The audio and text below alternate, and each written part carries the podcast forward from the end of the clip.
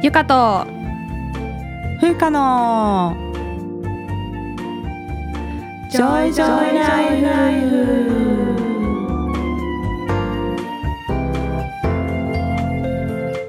この番組ではゆかと風花2人のジョイが日々の暮らしや仕事にまつわる小話などざっくばらんな日常トークをお届けします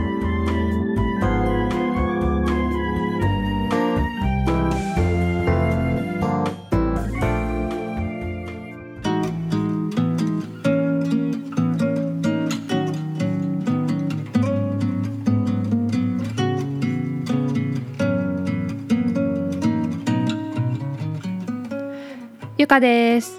風花です。始まりました。ゆかと風花のジョイジョイライフ。はい。今回エピソード144ということで144回目でございます。ございます。いや暑いですね。暑いですね。暑いですよね。ね辛い。辛い 先先々週かうん。になるんかな？東京も結構暑かったですねこの間東京行きましたけど。でしょうね、ん。そうなんですよ。またビルとビルの合間をね歩いたりしたからうん。余計に暑かったよね、うんそう。電車のホームとかもすごい暑かった、ねもわっとするよね。もわっとして、はい、うん。ということであの熱中症に注意してくださいっていう導入トークから本当よね。入りたいとい思いますけれども、はいえー去年もこの時期にあの熱中症にご注意っていうタイトルで放送したんですけれども、うん。エピソード94でしたね。ね。あのちょうどこのね梅雨が明けるか明けないかぐらいでこう暑くなってくると熱中症の人が増えてくるわけなんですけども、うん。うん。まだ梅雨明け宣言はされてないよね。今のところまだされてないですね。ね収でも録今年はちょっと早いんじゃないかっていう噂があったりする。あそうなんだ例年よりも、うんそうかそうか。でもこの放送がさ7月21日じゃない。うんうんうんだからもしかしたら開ける頃かもしれないね。そうだね。そうだね。でももう暑いよね。うんもう暑い。なん。か私は結構ね、身の危険を感じるぐらい暑いと思ってて、あのお昼ご飯を買いにねコンビニに行くんだけど、うんなんかうんコンビニがあの病院の別の棟にあって、うんうん外に一瞬出るのねお昼買うのに。うんうんうんあその時にうわ暑いと思って、うんこれはなんかやばい気がするとか思うぐらい暑いいやでもそうだよね本当に。うん、なんか湿度とうん、なんか温度のコンボみたいなのがすごくない、うん。うんうん湿度がすごい高くて。そうそう。なんか歩いてても汗が乾かないんだよね。もねそう。だらだら流れてきて、だからあ全然蒸発してない気化熱が効いてないみたいな感じがする。そうだねわ、かる。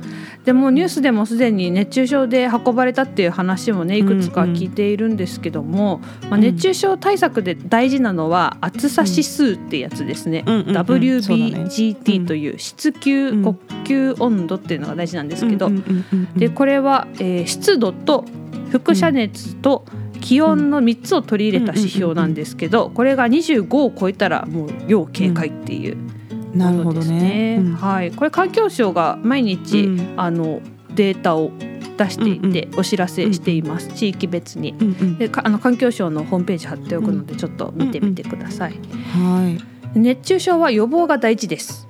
うんうん。もう暑いこれやばいと思ったらまあこまめに休憩を取ること、うん。うん屋外では帽子をかぶること、あと水分をこまめに取ること、日陰を利用すること、あと涼しい格好をすることなどなどですね。うんうんうん。なってからではちょっと遅いのでなる前に。うんそうなんだよね。そうで水分だけ取ってても熱中症になるから、そうそうそうそそれをね知っといてほしいんですよね、はい。うん、熱がこもっちゃうと熱中症になるのでう。、そうですね。結構熱中症で病院来た人も「えー水分は一生懸命取ってたんだけどうん。熱中症なんですか?」みたいにね、うん、おっしゃる方もいて。ね。そうなんです。水分だけだとねあの熱中症になっちゃう場合もあるんでね、注意してほしいではい。すね。もうできることは全部やるぐらいのねうん感じでいた方がいいですね。あと水分といってもアイスコーヒーはやめてくださいねっていう。そうそうどんどん脱水になっちゃうからねそうなおんですよ水がいいです。はい。うんうん。で私はハワイから帰ってきたところですので、いろんな人にね、ハワイにいたから暑いの大丈夫でしょみたいなこと言われるんだけど、うんうんもう全然違うよと思って。そうだよね。うん。やっぱね湿度がハワイの方がが全然違うもんね、低かったんだと思う。うんうんうんうん。うん。で木もいっぱいあるからさ日陰に行けばまあ割と涼しいんだよね。うんうんうんうん。で、そうだね。ビーチに行く時はまあ必ず、まあ、日陰もあるし、帽子もかぶるし、っていう感じででローカルの人はねあんま日中に外に出てない、じそもそも。うんそもそも。そうそうそうなるほどね、ん。そうっていう感じで結構ねやっぱ違うよなと思ってさ、気温自体はさそんなに違わないかもしれないけど、うんやっぱ湿度と、そうそうそう。あと風が強いもんねハあワイは。そうそうそう。ずっと風がね流れてるからね。風もあるしそう,、うん、そうそうカラッとしてる。まあ日差しがじりじりするから、うん。日向にいたら暑いけどうん。日陰で休んでたら涼しいもんね、そうそうそう、ハワイね。そうなんだよね、だけど東京は割と逃げ場がないっていうかさ。本当そう。だって日陰でもめっちゃ暑いもん、ねえそうそう。もう湿度高いから。そう、うん。だからね屋内に避難するしかないうん、じゃん、そうそう涼しいところに行くしかないっていうことだよねそうそうそう、なのでまあ皆様も無理せずにうんはい。はい。え生き生きてください。生きてください お過ごしください。いや 本当ね、まあうん。梅雨明けの前になるとこういう話がしたくなるの、毎年のサイクルだろうね多分ね。そうだね。本当ちょうど1年前だったもんねねこのエピソードそうそうそう。94もね。そう、ん。でさまたあのほら今コロナも結局ね、うん。第9波っていうことになって増えてるので、熱出ちゃうとねまたそれもさ、こっちとしては大変じゃないですか。鑑別をしなきゃいけないのでね,、うん。もうかからないに越したことはないですのでコロナもね引き続き感染対策もして、熱中症対策もして快適にお過ごしください。はい。はい。ありがとうございます。はい、そんな導入トークでございました。では今日のテーマに参ります、はい。今日のテーマは？はい、今日のテーマは不妊治療のその後。ありがとうございます、あのゆかさんに言っていただいたんですけれども 私の話です今回は。そうです。風花さんの回でございます。時々放送の中でもですね、うん不妊治療中でとかいうことを言ってたので、はい。まあ、結末がどうなったかという報告を今回させていただきたいと思います、はい。またゆかさんインタビュアーインタでビュアーとしてお願いしてもよろしいでしょうか、頑張ります。頑張りますお願いします。はい。では早速始めたいんですけれども、はい。えまずあのこれまでの経過をですね簡単にちょっとお話、まとめてお話ししていただけたらと思います。これさ熱中症エピソード94で、うんうん。私の不妊治療の話エピソード95だったんだあね、本当。ちょうど1年前ですね。そう。一だ年かあっという間だそうなんです。ね。あっという間でしたね。その前に1年前にエピソード95っていうところで詳しくね、うん。これまでの経過を話してるのではい。興味がある方はそちらを聞いてみてください。はい。で簡単にねあの振り返りで説明しますと、はい。まず私には子宮内膜症と子宮腺筋症という病気があってですね、うんまあ、その影響で両方の卵管といって卵子の通り道の場所ですね、で精子と卵子の受精の場でもある管の部分が、まあ、うん完全に閉塞してるっていうことが分かったんですね。でそれでまあ自然妊娠する確率がもうほぼゼロっていう感じで、うんうん。まあ、卵子どころか水も通らないみたいなねうん検査でそういうのが分かったんですね。はい。でもともとはね不妊治療をしてまで子供が欲しかったわけではなかったんですけれど、うんまあ体外受精以外に妊娠できる方法がないっていうことが分かって、その後夫婦で話し合って、まあ、夫が挑戦することなく子供を諦めることはできないというふうに言ったので、まあ、その言葉でね、うんうん。治療に協力するっていうことを決めた経緯でした。はい。で私自身はむしろね、うん。子育てをする人生って望んでいなくてうん。自由に生きたい人だったんですよ。多分リスナーさんみんな分かってますよね。きっとね。いやでもただ人生でやりたいことにこう結婚してるパートナーが理解を示してくれなかったらどうなるかっていうのを、まあ、自分に置き換えて想像してみたんですよ、うんうんうん例えば夫からもう音楽やるなとか言って言われたりしたらうんどう思うかなって自分がね、あもう秒で離婚だなと思ってそうなったらそうしたらやっぱりお互いのやりたいことを尊重し合えないんだったらもう夫婦でいる意味がなくなっちゃうから、もう妊娠出産は彼のために協力しようっていうふうに決めたんですね。でも生まれてきちゃえばあとはもうさ、ん。誰が何やってもいいわけじゃないですか。がもう夫中心に育児してもらおうっていうことで合意したっていう感じだったんですね。はい。で私の場合はうん。もう30代の前半っていうかもう入り口も入り口ぐらいの年齢の時にもう不妊治療に入ったんですけど、うんうんその最初に検査をするんですよね。うん。で AMH ってこれゆかさんの,、あの卵子凍結の話でも話題に上がったんですけど、卵子の残り数の指標ですうんうね。ん。でこの抗ミュラー管ホルモン AMH っていう値がうん結構低かったのね。ねでもう強い刺激をしてもうん。一度に取れる卵子が3つぐらいしかなかった。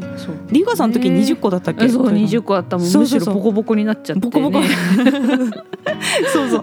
だから私よりも弱い刺激でうん。も優香さんはそんだけいけるっていうことやけど、うんうんうん、そう私はもうトータル3つぐらいしか取れなくて、もうその30代前半の時点で、女性の平均が大体50歳ぐらいで閉経する人が多いんですけど、うん私はもう多分40歳ぐらいまでに閉経しちゃうだろうっていうことを告知されてたんですね。AMH が高いとうん。やっぱ1回にたくさんの卵子が取れるから、うんそうすると治療の効率がいいっていうのは確かにあるんですよね。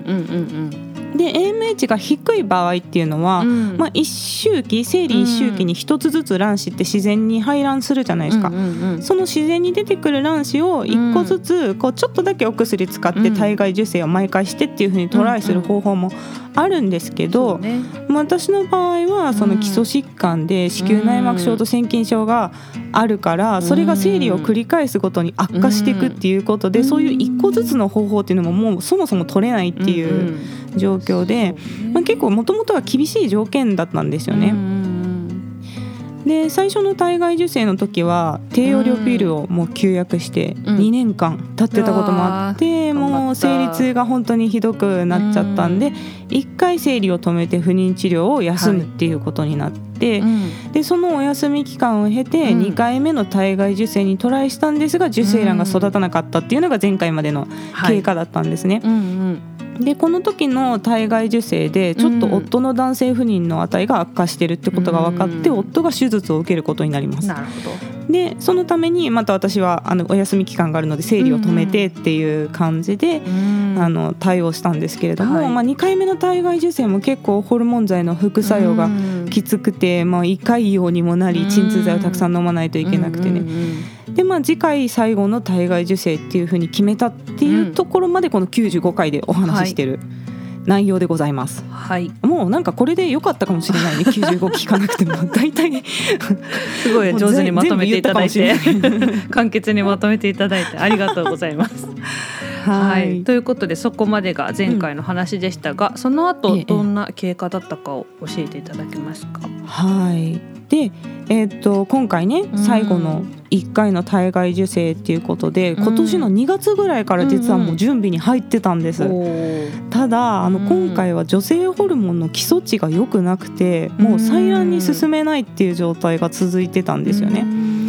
で採卵っていうのはあのホルモン剤で卵巣を刺激して卵子を育ててうんうん。卵子を体外に取り出すことを言います。うんでその後のステップでは体外で精子と受精させた後に受精卵になった状態で子宮に戻すっていうのが体外受精の手順になるんですけどはい、つまり卵子を取らないことには何も始まらないのにうん。その最初の卵子を育てるっていう採卵するっていうステップに進めないっていう状態だったんですね。なるほど。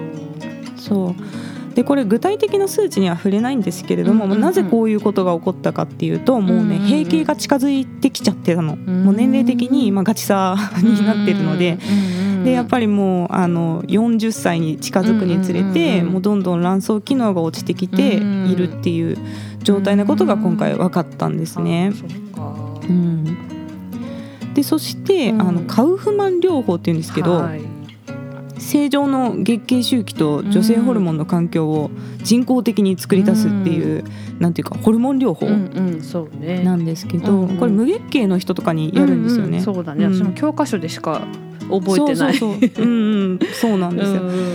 であのこれをワンクールまずやってみたんですけど、うんそれでも女性ホルモンの基礎値が改善しなくて、でさらにそのホルモンの量を1.5倍にしてうん。2クールやりました。だから3クールカフェマン療法やっ変てうんうん。そうこの時点でね結構な量の女性ホルモンをずっと飲み続けることになるんで,、うんで休みがないのねカウフマン療法ってそうなんだね。ずっと飲み続けるのか。もう生理が来て、そうそう2日目ぐらいのホルモンの値が悪かったら、もうワンクールここから飲んでくださいってなるんで、まあ、ずっと体調が悪い状態で3ヶ月、うん。そうホルモン療法をして、うん。まあ、そしたらなんとかいい値になってくれたんですよ、女性ホルモンが。よかったでやっと採卵に進めて、で、まあ、今回が最後っていうこともあって、うんこれ実はその AMH の値的にはあんまり適用にならない方法かもしれないんですけど、結構強めの刺激でね、あの卵巣を刺激したんですけれども、まあ、結果卵子は2個しか育たなかったっていう結果、採卵できた数が2個だったんですね。でしかもゆかさんとさほぼ同じタイミングで卵巣刺激してたよね。ねそうそうそうそうだった 今やってるよとか言って報告して今やってるよとか言って。LINE し合いながらゆかさんの方が1週間ぐらい早かったんだけど、うんそうそうそう。大体最後ね同じ薬打つじゃないですか、うんそうだね。今日私この薬やったわみたいなのを LINE し合って。やっててね。こう励まし合ってましたね。うんね。そうでした。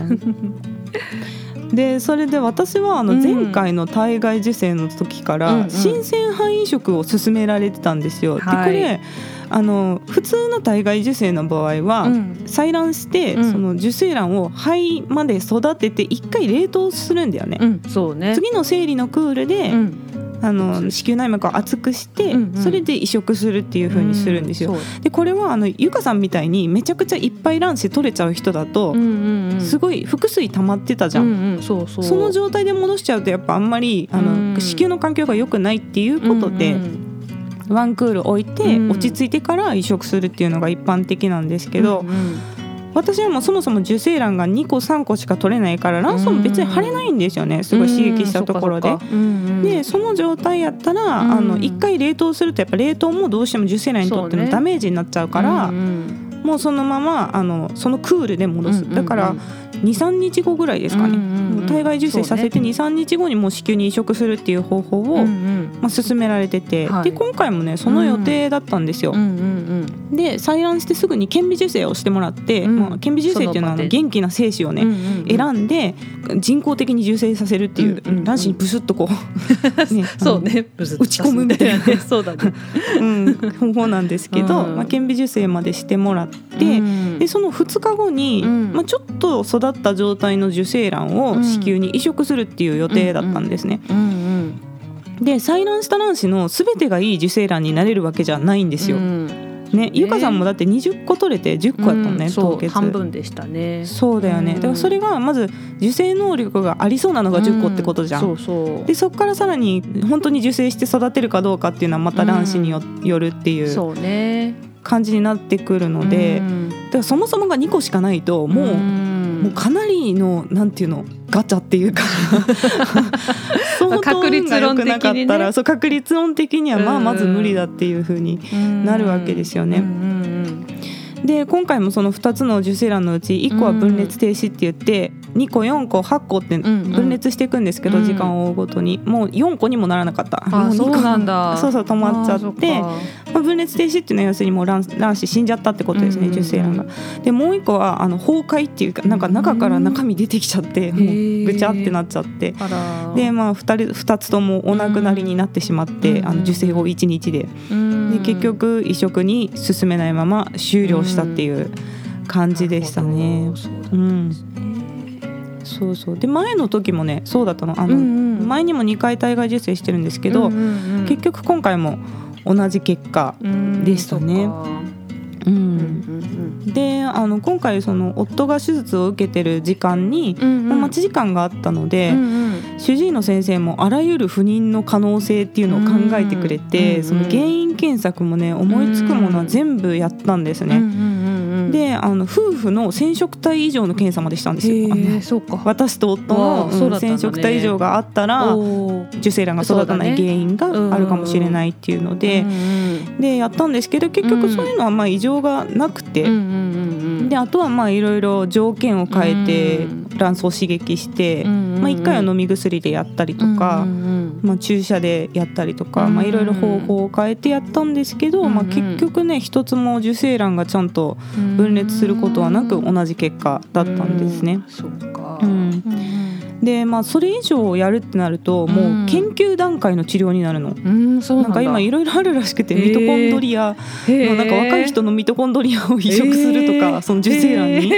でもそれはなんかもちろん自由診療だし、うん。そもそもなんか研究的にやってることだからとか、まあその普通に病院の診療の範囲でできることがもうこれ以上対策できることはないですって主治医の先生から言われて、で結局もう今回の治療を最後に自分たちの子供を持つっていうことは諦めるっていうことになりましたね。うんうん。でただね最後に主治医の先生がうん「あのごめん申し訳ない結果を出せなかった」って言ってうん。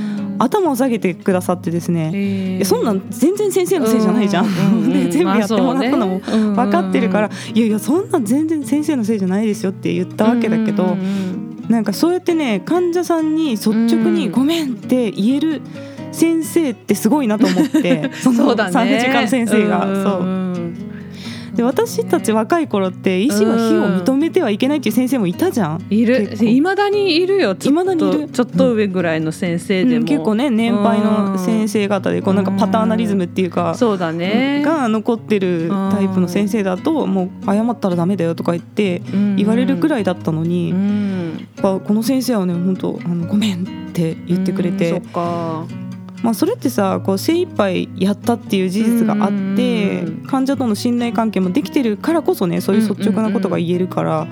すごいそのうん担当医の先生がね医師として尊敬できる先生ですごいねうん幸せでしたね。そうだね、まあ同業がゆえにわかるもんね。なんかこうどういうそう。なんかこう哲学っていうかさそういうのでうん。やってるかっていうのが見えるからね。そうそうそうそれはでも良かったねそういう先生そうそう、でうん、だからすごくいい先生に見てもらえて、治療としてはね非常にあの幸せなことだよね、そういう信頼できる先生とできたっていう。そうん。感じでした。はい。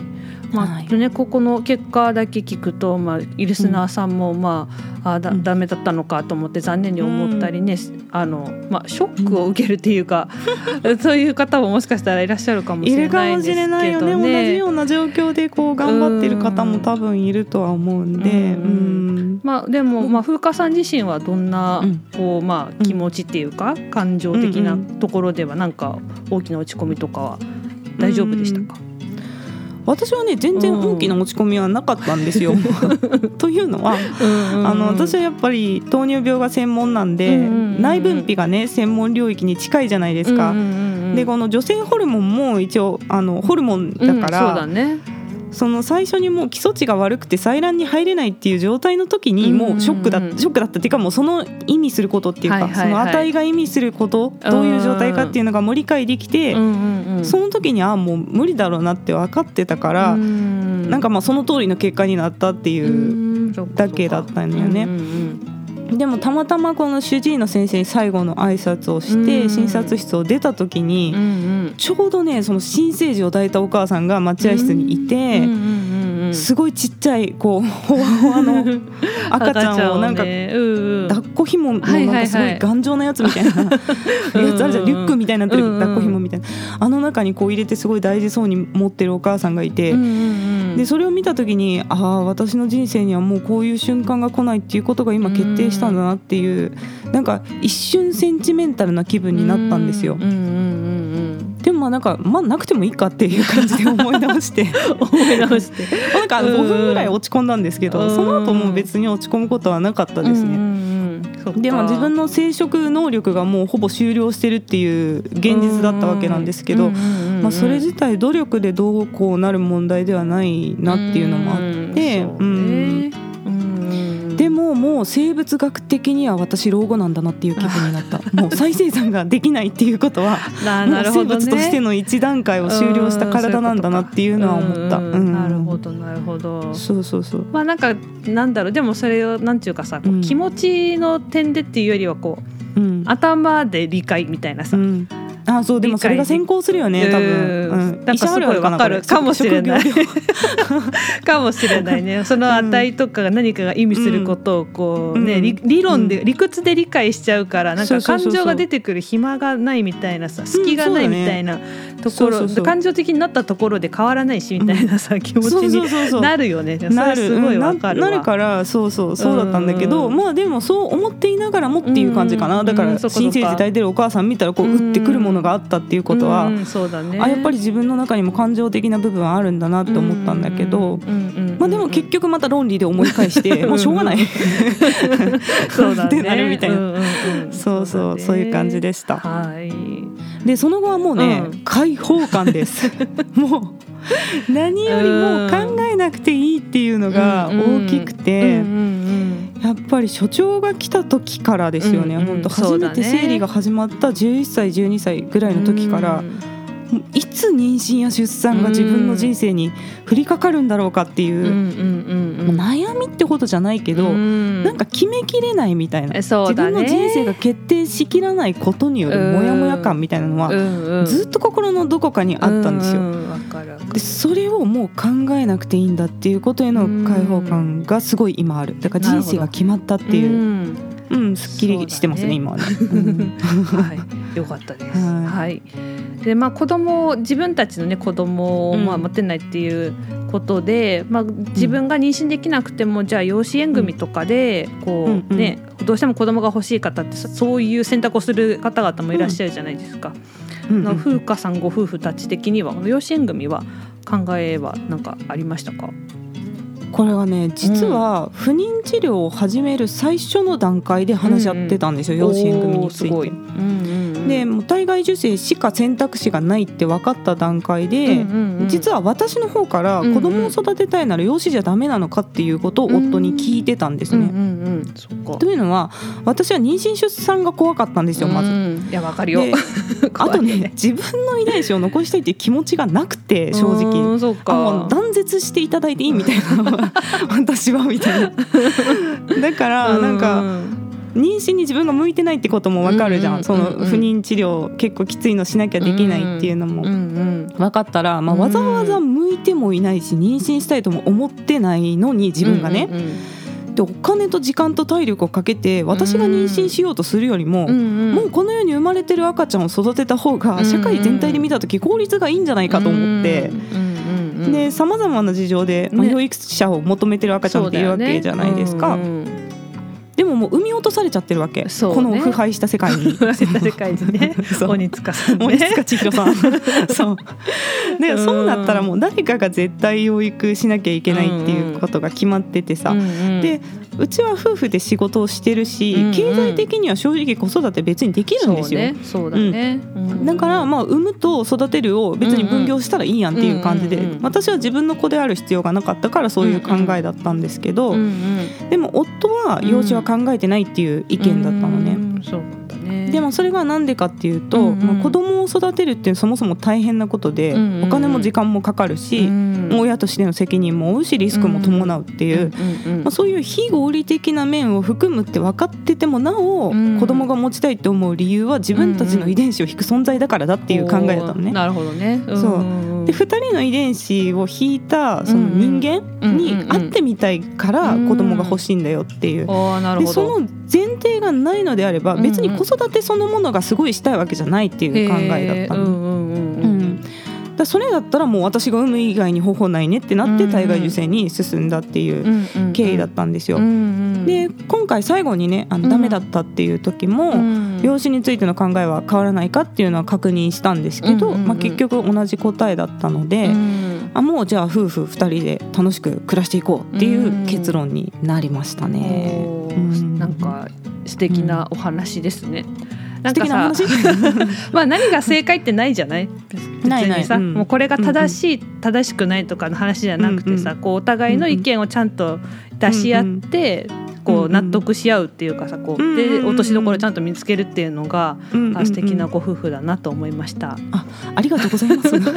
夫に伝えておきます。いやでもなんかこの夫が言っている理由も非常に理解しやすくて、うんうん。そうだね。あそういう考えなんだなっていうのが論理的にすごくまあ、うんうんうん。私の中にしっくりきたから、うんあじゃあもうこうしようっていう感じで、うん結局養子縁組っていうのはもう取らないっていうことになったっていう感じですね。はい、うん。ありがとう。はい。えーではじゃあ最後にまあ全体を通して振り返りをしていただけたらと思います。いや本当ねいや不妊治療にやっぱたくさんの時間とお金と体力をつぎ込んだんで、うん。まあ、結果が出た方がいいと思ってたし、うん。夫の希望が叶うといいなとは思ってたんですけど、やっぱ私は自身の気持ちとしては最後までね、うん。子供が欲しいとは思わなかったですね、うん。自分自身からは。ね。そういう気持ちは出てこなかったと。うんで結果的には自分が望んでた形になったわけですよ。私は夫婦2人でいいと思ってたから、だけどね体外受精やらなかったらやっぱやりきったっていう気持ちにはならなかったと思います。うんうんうんそうねで人の気持ちってやっぱり変わっていくから、うんうん。私が今の時点まで子供を望んでなかったっていうのはそうなんだけど、うんうんうん。だけど将来もっと、うん。あの年を取ってかうんうん。らやっぱり子供を持ってればよかったっていうふうに思ったとして、うんうんうん将来後悔する可能性っていうのはやっぱり怖かったし、うんうんでその時にこの体外受精とかをやってなかったらやればよかったって思ったかもしれない。そうだね。うん。うんうんうん。そうでも今回まあやれることをやって体の限界っていうかまああうんうんうんうん。の生物学的な限界までやったからうんうんうん。もう後悔のしようがないなっていう安心感がある。うん。そうだね。そう。うんうんまあ縁がなかったっていうことなんですけどうんうんうんまあなんか今は自分の人生では子育ては免除されたっていうふうに受け止めてます。うん他にやれることがあるからそれに集中しなさいみたいなメッセージとして、まあ、誰からのっていう感じですけどあの空からのメッセージ。特に信仰があるわけじゃないんですけど、まあなんかそういうことなんだろうなっていうふうに受け止めてるっていう感じですね。そうだね。なんかやっぱ選択があるからさ選択肢があるから迷うんだろうし、そうそうそう。悩むんだろうし、うん。後悔もするんだと思うんだよね、だから片方もやりきるっていううん。ね、やりきった上でこう選択肢がうん外れちまうっていうか外れる？そうそうっていうのは外れるよね。確かにうん。まあもう後悔のしようがないっていうしようがないの。そうそう可能性が完全になくなるっていうことだからね。うん、そうだね。そうでした。うんで私は、んうん。まああっさりしてたんですよ。あのうん。うん10分ぐらいしか落ち込んでなかったんですけど。あの子供を望んでたのは夫なんで、うんうん。まあ、夫は落ち込むのかなと思ってたら、うんうん。あの最後の病院の診察が終わってですねまだ家に帰ってる途中に、うん。あの旅行の日程と行き先の候補について大量の LINE が送られてきまして。もう旅行行きまくるぞっていう内容でいつからいつまでの日程で休みが取れますとか すごいつどこどこの航空券はいくらですとかいうのを全部リストで送られてきましてですねすごいね。まあ、本当に心でどう思ってるかっていうのは分からないですけれども、まあ、この切り替えの速さとね合理的思考が素晴らしいと思いましたね。あのさすがあの私と結婚する人だなと思いまいやした。本当いいパートナーに巡り合いましたよね本当に。そんな後日談も後日談。ありました。はい、まあ、そこがねやっぱ夫婦でズレがあるとさ、なかなかこうね、片っぽはすごい落ち込んで片っぽがすごいあっさりしてたら、うん。そこでまたとかなってたらねね衝突が起こるかもしれないしさ。そうそうそうそう。まあ、うん本心同士がねどうなってるかわかんないけど、まあ、表面上かもしれなくてもさこう、うんうん。まあ、そういうふうにできるっていうのはうん。すごい素晴らしいことだなって思いますね。まあ、いろんな夫婦の形があるからね、なんかまあうん。あっさりすることが正解とはとてあの思わないけど落ち込むならうん。2人で一緒にズンって落ち込むのも全然ね、ありだとは思うし、うん。まあ、おお互いの形っていうのも結婚もしてない私がな何よって感じだけどさなんかやっぱそうねそういうパートナーがいるのはすごいいいなって思いました。うん。はい。いやありがとうございます。いいそんな私のはい。体験記でございました。うんありがとうございます。まあちょっとね話しにくい話だったかもしれないにもかかわらず、うんうんうん詳しくお話しいただいてねシェアするのは全然いいんですけど、うんうんうんこうなんか聞いた人がうんうん希望がないなって思わない内容になってるといいのって思う。そう。うんそうやっぱまあねうまくいかないっていうこともどうしてもまあケースとしてはあるので、そうねまあそれは正うんうん直にねお伝えしますけれども、はい。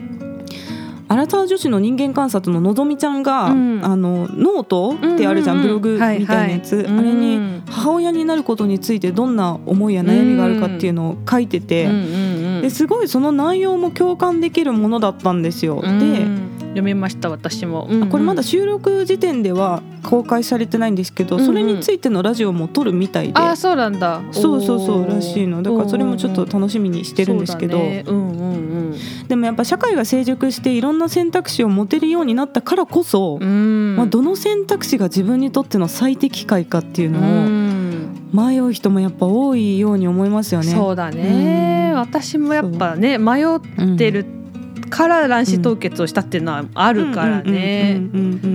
それがうんまあ保険だけどさ。うんうんねまだ子供を持つっていう可能性がうんあるからこう人生どうやって生きていこうかってやっぱそうそうそう迷っちゃうねんだよね。しかもある程度さなんか先行投資的なことをしないといけないっていうのがあるじゃないですか時間とかお金ね。そうだんね。やっぱ子供がいてすごく良かったなって思うのって多分自分がどんどん弱っていくフェーズだと思うんですよ。うんうんうんうんうんそこでこう自分のこう子孫が繁栄していくっていうことをこう自分が生きた証になっていくみたいな でまだそのフェーズのことを私は想像できなくて自分のがどうなっていくかっていうのがね。なるほどね。だけどそれを考えながらこうなんかどう生きていくかっていうことを今の段階で決断しなきゃいけないっていうそうだ風になるからね。そうだねう。んわかんない未来のことに向けてっていうところあるからね。そういうことなんですまあよ。考えすぎなんだろうね。そうとは思うけどんだからね。考えすぎなくていいと思う。うん。そうだね。なるようにしかならないっていうのが、まあ、今回の私の経験でした。そう、まあ、どそうねういろいろ組み立てていろいろこう考えてやってきたけど、うん。結局まあ結果はまあ神のみぞ知るみたいなところがあって、妊娠って。だね。うん、まあなんか本当にさその狙ったその排卵日のうん。その日でこう妊娠したっていう人もいるから世の中には。ね、そうだようん。ね。だから本当に計画的にできる人もいるけどもうそんなのは本当にもうごくごく一部の話で、そうだね。うん、本当に。なかなかこう、うんうん計画的にやっても難しい場合もあるっていう、ん。そうだね。感じ。うん。そうだね。まあいろんな選択肢もあるし、情報も多すぎてね、どうしても人と比べちゃったりもするしね。うんうんうん。だからまあ生きづらい世の中です。生きまあそうです。でもまああのただねうん私の経験をシェアしただけなんですけれども、ね。まあね。まあ、誰かの参考になったりとかね、したらうん嬉しいですね。そうですね。まあそれぞれの人生のストーリーがありますからね。はい。そんな話でございました。ありがとうございました今日は聞いていただいてありがとうございこちました。らこそありがとうございます。そしてはい次回です。次回エピソードの145回目は？はい、次回は酒のマナートーク。イエーイ酒の話です。ちょっと箸休め的に酒の話でもしようかなと思いまして。はい、お酒の話です。はいまた感想や質問などありましたらゆか .fuka.gmail.com までお願いします。yuka.fuca.gmail.com です。はい、各種リンクが概要欄にあるリンクツリーにまとまっています。匿名で質問などを送りたい方は、リンクツリーの中のマシュマロを投げるのリンクからぜひお願いいたします。はいでは今日も聞いていただいてありがとうございました。また。聞いてください。さようなら